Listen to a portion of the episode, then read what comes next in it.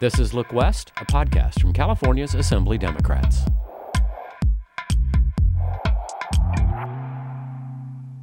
The legacy of gay pride is complex, enduring, and plays an incredibly important role in California culture.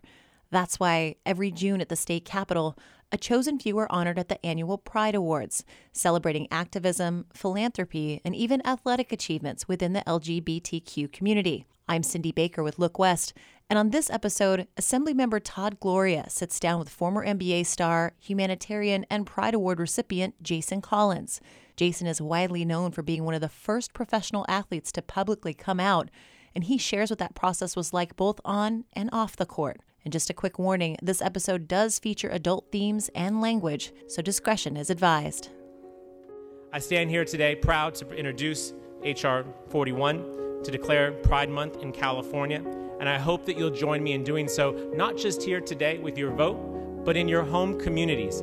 Many of those communities where people like me still struggle to be who they are with the kind of dignity that they deserve as Californians. Hello, everybody. I'm Assemblymember Todd Gloria, and you're listening to Look West. Today, we're celebrating the culmination of Pride Month here in California with our annual Pride Awards here in the state capitol. Joining me today to talk about the ceremony, advocacy, and more is our special guest, Jason Collins. Jason, thanks for being here with us on Look West. Thank you. Glad I could be here. so, my first question off the top so, you're an NBA superstar, a Time 100 honoree, and now a California Pride honoree. Which is the biggest accomplishment in your life? I think just being uh, a happy uh, individual. I don't really, when it comes to awards, I, I don't rank them. Uh, I'm just honored that people would consider me uh, for such recognition. To me, it's all about being a good son, being a good uncle, being a you know a, a good person, a good partner. You, name it, just being trying to be a good person. I love that answer. Uh, for our listeners, we just completed a ceremony on the floor in the legislature. Uh, eight Californians, all contributing to equality in the state. Uh, you're one of them. We think of it as our big award for the year from the California LGBTQ caucus, and we're just glad to have you here. Can you maybe talk a little bit about your personal biography, kind of where you came from, how you how you ended up here in Sacramento today? sure. So. Um, I grew up in Southern California in the San Fernando Valley. Uh, my mom and uh, her sister they grew up in Northern California. Uh, my grandparents uh, started. They moved from uh, the segregated South in uh, upstate Louisiana to Richmond, California, and from Richmond they moved to Daly City, and one of the first uh, few African American families to move into the Daly City area. So after they had my mom, and my mom, you know, started her life.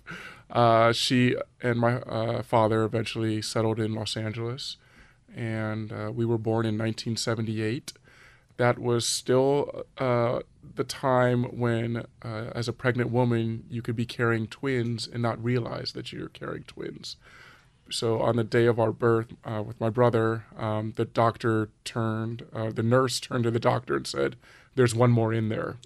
And sure enough, my brother Jaron came out, and uh, we you know, had a great childhood. In can Southern I hop California. in there for a second? Sure. There was a second one of you in there. Yes. For our listeners, they can assume an NBA player would be quite like. How tall are you? I'm seven feet, and as a baby, I was seven four, seven pounds four ounces, and my brother was seven pounds one ounce. So that's huge for twins. Yeah. that's like normal sized child. But yeah, My Uh, God. But my parents, well, let's just say they didn't have a good doctor. there have been many advances in medicine since yes, then. Hopefully, so- yes. yes, yes. Played every single sport growing up, but around junior high school, that was when I realized that I was uh, different, that I had different feelings than my teammates and my friends, going through puberty and under, you know, just having different crushes and feelings. So.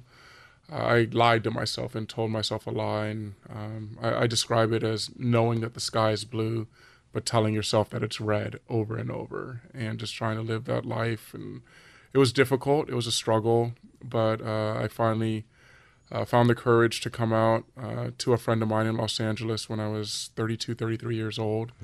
And then the first family member that I came out to was my aunt.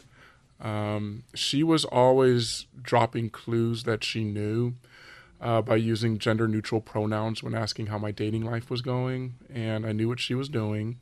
You know, she's she's a judge, and she would you know casually mention that she married, you know, this couple, and yes, and now they're husbands and husband, and like, like just subtly just dropping, and was like I knew what she was doing, kind of thing, but you know, she was signaling that she was, you know, going to be an ally, and uh, I appreciate her for that.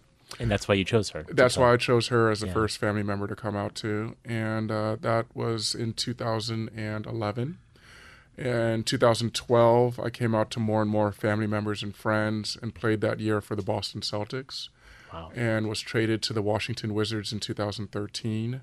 And that's when I made the decision uh, that I wanted to come out publicly. Called my agent, Arn Tellem, and he's the one who sort of came up with the game plan for how to do it, and that was on the pages of uh, Sports Illustrated. And in uh, May of 2013, made history by uh, announcing to the world that you know I'm a, I'm a gay black man and I play professional sports and want to still play professional sports because the game plan for male athletes was to wait a couple years after you retire and then make an announcement. But I said F- that, and um, I I love that. I, wanted to live my life, and uh, I was able to do that because I did have such a, a strong support circle with my family, with my friends. In 2000, February 2014, I made history by signing with the Brooklyn Nets. That's so cool. so cool. It's funny that you get uh, signed up with me to do this interview because I think literally every other member of our caucus has some athletic ability. I have none. Uh, but maybe that's why we were paired together because I think about growing up and being so intimidated by sports, right? And that the I the stereotype and, and the fear of gym class or whatever. Yes. Did you feel that? I mean, you had the ability, but maybe you didn't have the same fear, or maybe it was worse for you because you could uh, engage and, and, and, and be athletic. I definitely, yeah, I, I yes, I was definitely um, athletically talented. Um, it didn't always start out that way, but we were uh, five three in the third grade, and wow. we were growing so quickly that we were very uncoordinated. And at that point, we are six three, six two. At that point, that was when our coordination really started, and we were able to focus in on basketball. Um, we were six six in the eighth grade, so and that was when we got our first uh, recruiting letter. It was actually from Cal Berkeley. That was when we focused on basketball in order to get a Division One scholarship. We knew it was going to be a huge burden for our parents to pay for you know putting twins through college. Yeah. And so we went to our parents and said we want to focus on basketball and we want to get a Division One scholarship so that you guys don't have to pay for anything. Um, and then they said, okay, that's great, um, but get to the point where you get to pick and choose whatever school you want to go to, which means you have to have the grades as well as the the skill on the court. And that's what we were able to do. We and we ultimately uh, chose Stanford. But all while growing up, getting back to your question, yes, I definitely felt that angst uh, whenever my teammates would talk about uh, girls or dating. I would try to uh, leave the room. You know, you laugh, but you had, had this pit in my stomach and that nervous energy, that rush that would come over, and just try to, how can I change the subject? How can I get away? How can I, and of, and then also hearing language, uh, the homophobic and sexist language in the locker room as young boys that you're, you're sort of unfortunately, you know, it's the culture. Um, sometimes that you just you use words without understanding the impact of those words.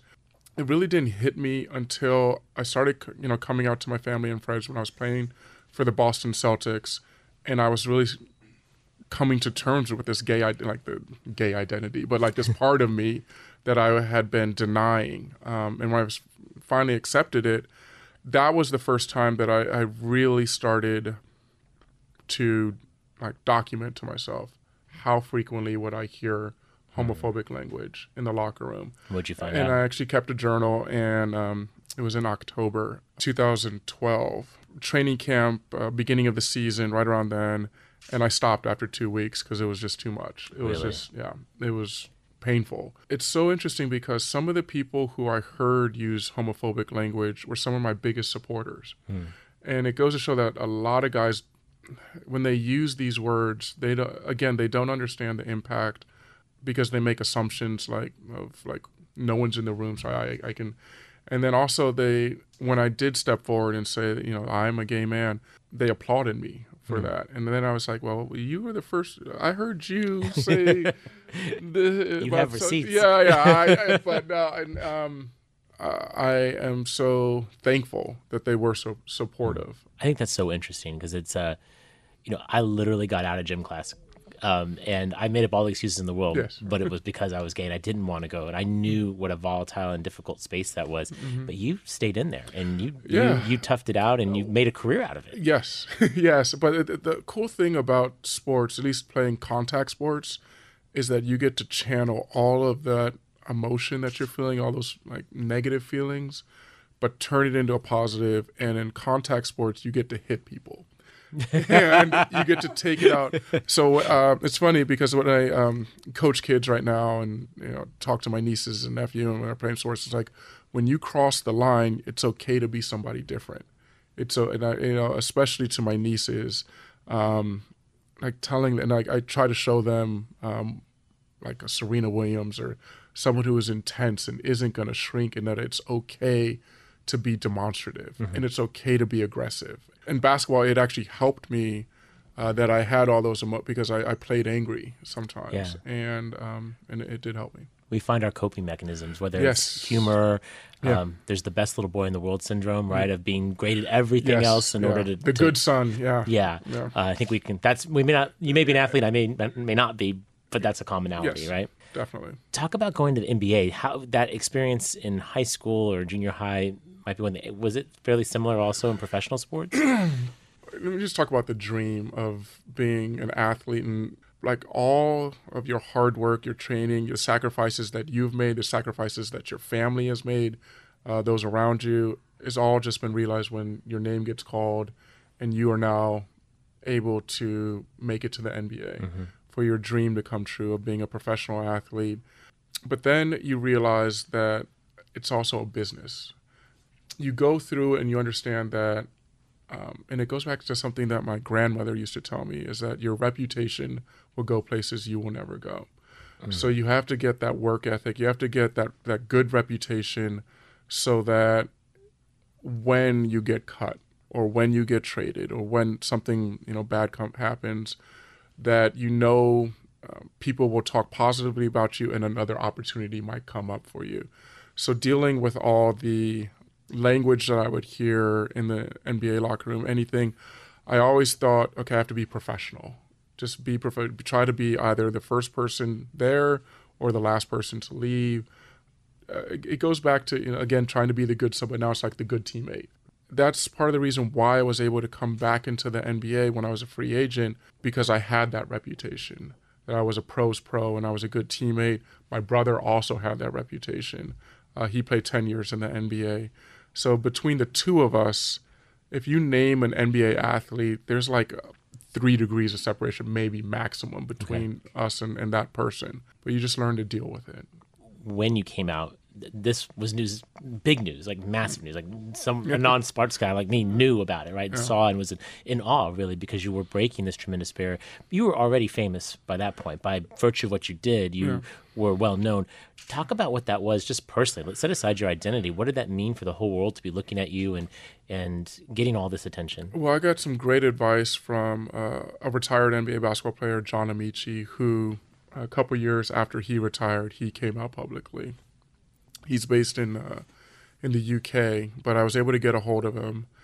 He said, "Jason, you have to realize that um, all that reputation and the, your the labels that have been thrown at you as far as being the pros pro and the hard worker and that you know." you have to mentally prepare yourself to be called the gay one, the gay athlete, the gay basketball player. And I thought about it and I said, well, you know, that's just another part of me. Yes, I'm gay, but um, it just goes back to uh, labels that get thrown, I think, on all of us, whether it's being the black one, the, the tall one, the smart one, whatever it Yeah. was, um, those labels that get thrown, at, thrown on you. And, and my parents taught me to celebrate and be proud of every single thing that makes me who I am. As far as being the gay one, it's like, yeah, that's me, but you know what? I'm going to be proud of that. And when I made my announcement, and yes, the flood of media and the attention and all that, I got some great advice from President Bill Clinton, who knows a thing or two about being in the media spotlight. Um, I was um, was classmates with Chelsea at Stanford, and she's a, really close friend. before I made the public announcement, I came out to a lot of people in my private life, and the Clintons were, were some of the people that I came out to. And, and uh, Bill said to me, Jason, in that moment when it feels like it's overwhelming, take a deep breath, close your eyes, and just keep moving forward. And um, and that helped. It definitely helped when I got back to back calls from Oprah Winfrey and President Barack Obama.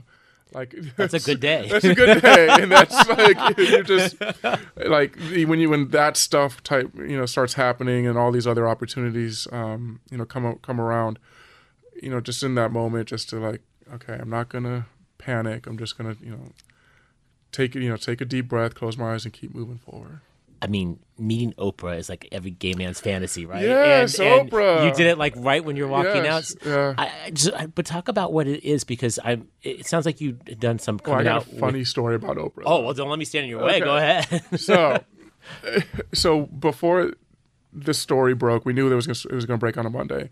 I asked my family, my parents, you know, everyone, do you guys want to do any kind of media? Do you want to do any? And they all said, no, no, no, no. This is you. You know, we're here to support you. So when I called them, my mom in particular, to tell her that uh, I just got off the phone with Oprah and she wants to interview not only me but the entire family. Do you think you, you know, can can do that? And then she's like, "Oh God, I got to get my hair done. I got to get my nails done. I got to get." And then we called my aunt, who is a judge and has keeps a very busy calendar and schedule, as you can imagine. And uh, she was able to get a continuance. uh, Put some people. I think that's the day. right priority. Yeah, I don't know about day. anyone else. Was able to but- make it down, and uh, so we all walk in to this suite, and like we did not like meet Oprah before. Like she wanted to videotape the reaction, like of everybody's reaction for the first time meeting her. So you, it's like you go through a door, and then all of a sudden she's right there on, with like big couches. She's like, "Hello, Collins family," like this, and just like it's like, "Oh God." Like, Did you get a car that day? I did not get a No? Okay, car, right. but I got some. Uh, I got what do you call that? Ace of Spades champagne. Oh, okay. yeah, that worked. and I actually gave that to um, a bottle of that to Lance Bass when he uh, got engaged. Uh, who and that's another thing. It's like all of a sudden you like you start meeting like other people Yeah. who are you know celebrities and um, becoming friends and. we are a family and it's Yes. it is uh there is your your born family and then your chosen family and, Definitely. and integrating that and i guess that's what I, i'm kind of getting to is the thinking about how difficult a process coming out was for me Yeah. for you to have to do that in such a national way with such historic implications Mm. you know i just think about self-care and you know just you know doing what you need not only just do your job but meanwhile you're sitting having champagne with oprah I Yeah, mean, like, it, it might be amazing but at the same time that could have been really hard was it hard It, it was, um, but again, I, I had a great support system. I had a great, strong family who had my back. And uh, at the end of the night, I was able to go over to my brother and his uh, wife's house and read a book to my nieces and nephew and tuck them in and just, you know, get back to, you know, even as hectic and busy and surreal as that day was, in the normalcy of being with my nieces and nephew hmm. and just how grounded. They always keep me grounded. but still the ranks of out athletes are, are pretty s- small. Yes, What do you think are. that is? And do you think that's going to change? And do you know of a lot of folks who are still kind of grappling eternally or want to come out? I mean, tell us some more about that because it's, you know, I'd hope that for if I had a niece or a nephew who would come out later in life I've, and they were athletic, I'd hope that they wouldn't be ashamed of that. I Mm. wouldn't hope they would have either your experience or mine, that they could just be, right? Yes. Um, w- what do you think holds back people from coming out more in still the- professional sports? There's still the fear of um, the fear of rejection, which I think all members of the LGBT that um, when you're coming out to someone, I don't know, you're, but I'm sure that there were some people you were fearful of coming out to, Absolutely. kind of thing, um, and that fear of rejection. Even though some people that I know love me, but will they still love me if I tell them that I'm gay, lesbian, transgender, you know, member of the community? Female athletes have been doing this for decades, starting with Billie Jean King, Martina Navratilova, and the list goes on and on. Brittney Griner, uh, recently Elena Delle Donne, who was uh, MVP of the WNBA a couple years ago, she came out right before the Rio Olympics, and everyone was like, "Okay, cool, now go win a gold medal." yeah. And um, my dream is for when male athletes come out for it to be sort of the reaction with female athletes where it's like, okay, cool, now go win Yeah. you know, a title. You know, cheering on now with the women's World Cup team, and they have so many out athletes right now. That representation is so important. That visibility. Uh, unfortunately, with male athletes in the big four, or uh, I'll throw soccer in their big five uh, sports leagues, there is only one current out male athlete, and his name is Colin Martin, and he plays for the Minnesota United in uh, Major League Soccer. Um, I know that there are others. I'm in contact with a couple. You know, ev- everyone's on their own path.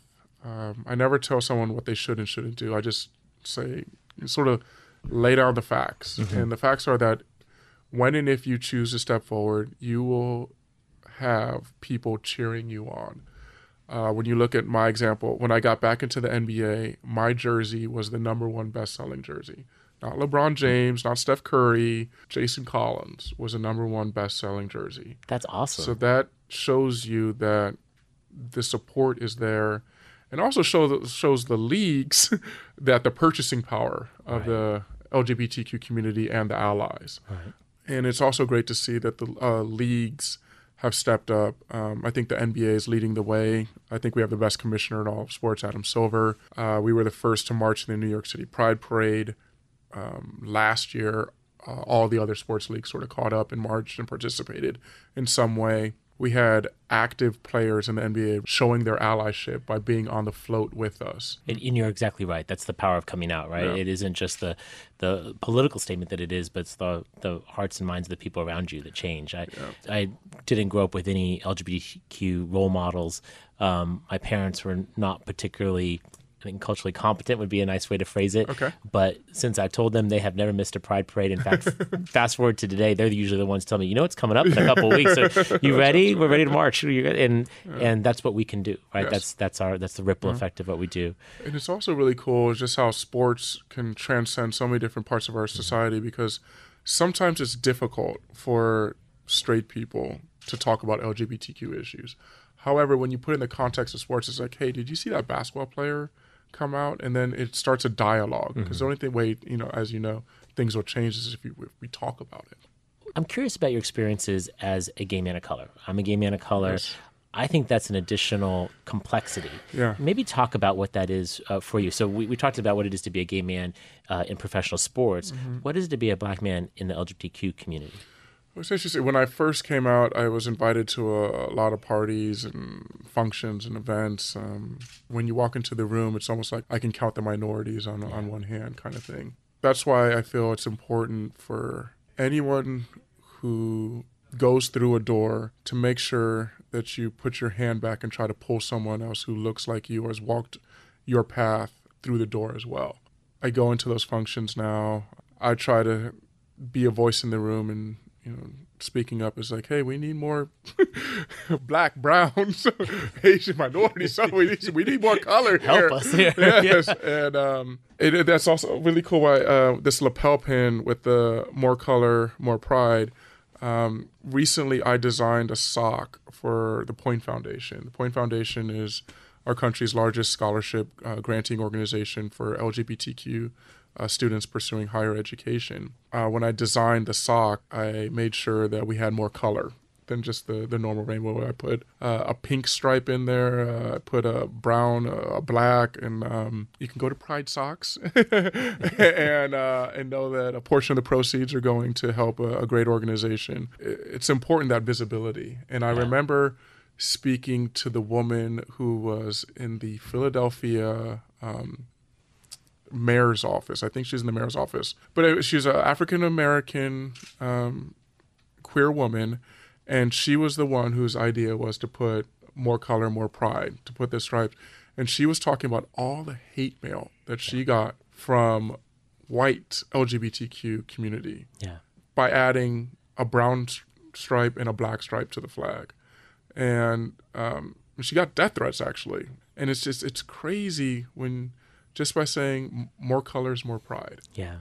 I, th- I feel that same invisibility you're talking about when walking into some of those rooms, or actually the reverse. You know, you're the only one, but in some ways it feels invisible.